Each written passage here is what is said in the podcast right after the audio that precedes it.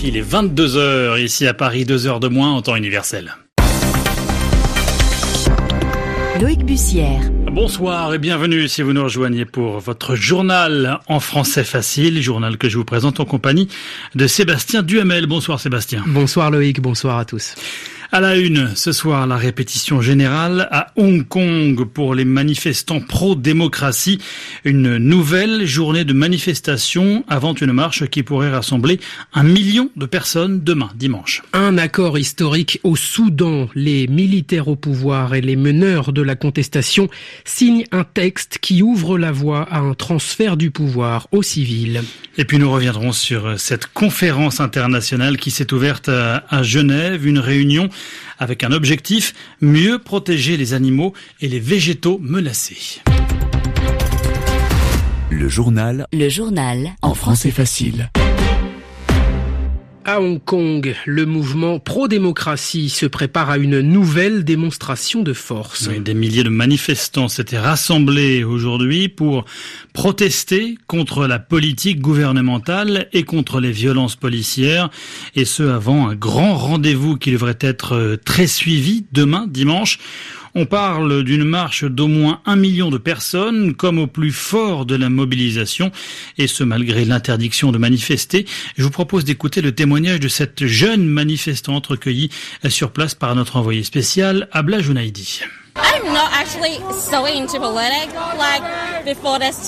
Avant ces deux mois, je n'étais pas vraiment intéressée par la politique. Mais en deux mois, j'ai beaucoup appris. J'ai vu la force extrême employée par la police. J'ai vu comment le gouvernement ignorait nos demandes.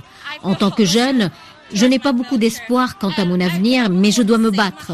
Je n'ai pas de passeport qui me permet de voyager comme certains de nos dirigeants qui n'ont aucun souci à se faire.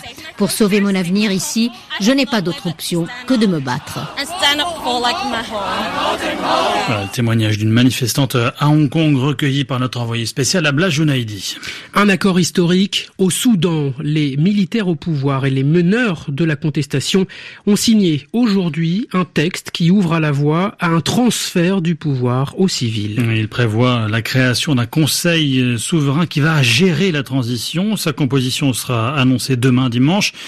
Un nouveau Premier ministre sera, lui, nommé mardi et la composition de son gouvernement annoncée d'ici la fin du mois. En Syrie, nouveau raid de l'aviation russe dans la province d'Idleb. Des raids qui auraient fait 11 victimes parmi les civils, c'est ce qu'indique l'OSDH, l'Observatoire syrien des droits de l'homme.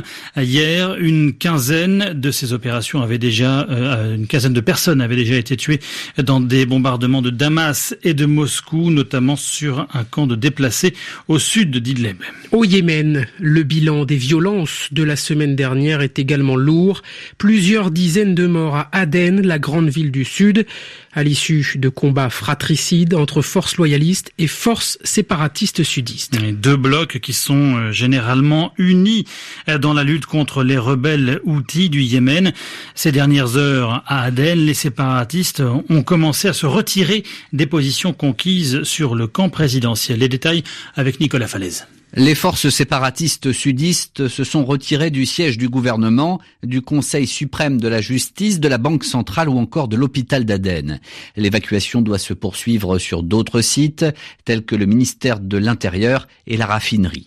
Toutes ces positions avaient été conquises la semaine dernière par le Conseil de transition du Sud, un mouvement séparatiste qui veut une nouvelle partition du Yémen, ce qui ne l'empêche pas depuis plusieurs années de combattre aux côtés des forces loyales au président yéménite Abed Rabo Mansour Hadi, avec pour ennemi commun la rébellion des Houthis du Yémen, qui contrôle de larges territoires et notamment Sanaa, la capitale.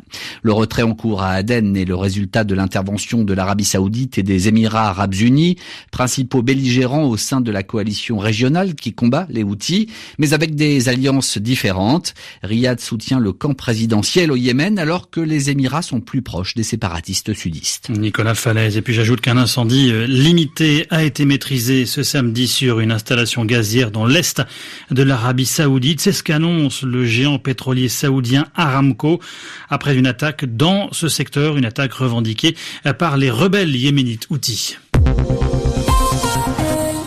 22 heures passées de 5 minutes à Genève, un sommet pour mieux protéger les espèces menacées. Aujourd'hui, c'est ouvert en effet en Suisse une conférence internationale sur la manière de mieux protéger euh, les animaux et les végétaux menacés. L'une des pistes avancées, c'est de limiter leur commerce. 180 pays participent à cette réunion, Pierre-Olivier. En mai dernier, l'ONU l'annonçait, un million d'espèces sont menacées de disparition. Un chiffre jusqu'à présent jamais atteint qui fait craindre une sixième extinction de masse depuis l'apparition de la vie sur Terre. Dans ce contexte tendu, la Convention sur le commerce international des espèces de faune et de flore sauvages menacées d'extinction qui se réunit tous les trois ans entend mieux encadrer les règles d'achat et de vente de ces espèces. Au total, de l'éléphant d'Afrique aux bois exotiques en passant par la sangsue médicinale, cette convention fixe les règles commerciales de plus de 35 000 espèces, dont 85% de plantes. C'est elle qui décide par exemple du degré de protection à attribuer à chacune d'entre elles, variant de 1 à 3. À chaque niveau correspondent des règles plus ou moins contraignantes pour en limiter le commerce, la principale menace pour ces espèces sur laquelle l'homme peut agir directement. Pour la première fois cette année, le cas des girafes devrait être particulièrement étudié puisque leur population a décliné de 40% en 30 ans. Pas sûr pour autant que la girafe soit inscrite sur l'une des listes de protection, son déclin étant davantage dû à la perte de son habitat naturel qu'au commerce. Précision signée Pierre Olivier. Dans l'actualité également, la situation au Cachemire et ses échanges de tirs entre l'Inde et le Pakistan de part et d'autre de la frontière. c'est ce que rapporte New Delhi. Pas de commentaires pour le moment côté pakistanais. Les autorités indiennes, je le rappelle, ont annoncé il y a une dizaine de jours la révocation de l'autonomie de la région, également revendiquée par le Pakistan. 27 migrants mineurs, des non accompagnés, ont été autorisés à débarquer du navire de l'Open Le navire humanitaire espagnol qui stationne toujours au large de Lampedusa. Hier, le ministre italien de l'Intérieur, Matteo Salvini, s'était opposé à son accostage sur l'île malgré l'accord européen annoncé la veille pour la prise en charge des migrants. Il a toutefois autorisé aujourd'hui les mineurs à débarquer à la demande du président du Conseil italien, Giuseppe Conte. On apprend ce soir la disparition de Jacques Diouf. Le diplomate sénégalais avait dirigé l'Organisation des Nations Unies pour l'alimentation et l'agriculture pendant 18 ans de 1993 à 2011. Oui, c'était un ce samedi à l'âge de 81 ans à l'hôpital américain de Neuilly en région parisienne depuis euh, la fin de son mandat à la tête de la FAO. Jacques Diouf avait été successivement conseiller du président sénégalais Macky Sall et puis du président guinéen Alpha Condé. Une autre disparition ce samedi, celle de l'acteur américain Peter Fonda. Peter Fonda qui s'est éteint à son domicile de Los Angeles à l'âge de 79 ans. Il restera attaché au film culte Easy Rider, film euh, qu'il avait coécrit avec Terry Southern et Dennis Hopper. Son portrait par José Marigno. Les jambes étendues sur sa Harley Davidson, Wyatt, joué par Peter Fonda, décide de traverser les États-Unis avec Dennis Hopper dans le rôle de Billy. Les deux motards tracent la route et découvrent un mode de vie hippie. Jeune et rebelle en quête de liberté, ils se confrontent alors à l'Amérique profonde, raciste et conservatrice qui refuse l'évolution des mentalités. Ce road movie révolutionnaire, mythique, est sorti en 1969 année du festival Woodstock qui fête ses 50 ans cette année, comme le film d'ailleurs. Devenu un emblème de toute une génération hippie, Easy Rider est aujourd'hui un symbole de la contre-culture américaine.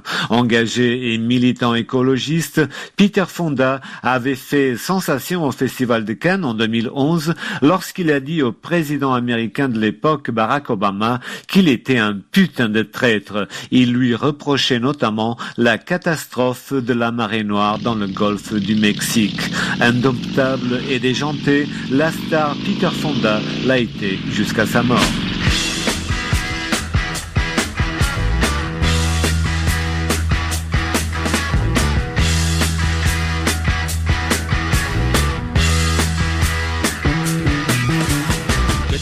On se quitte euh, justement sur cette musique euh, associée au film Easy Rider, Born to be Wild du groupe euh, Steppenwolf en hommage à la disparition de Peter Fonda.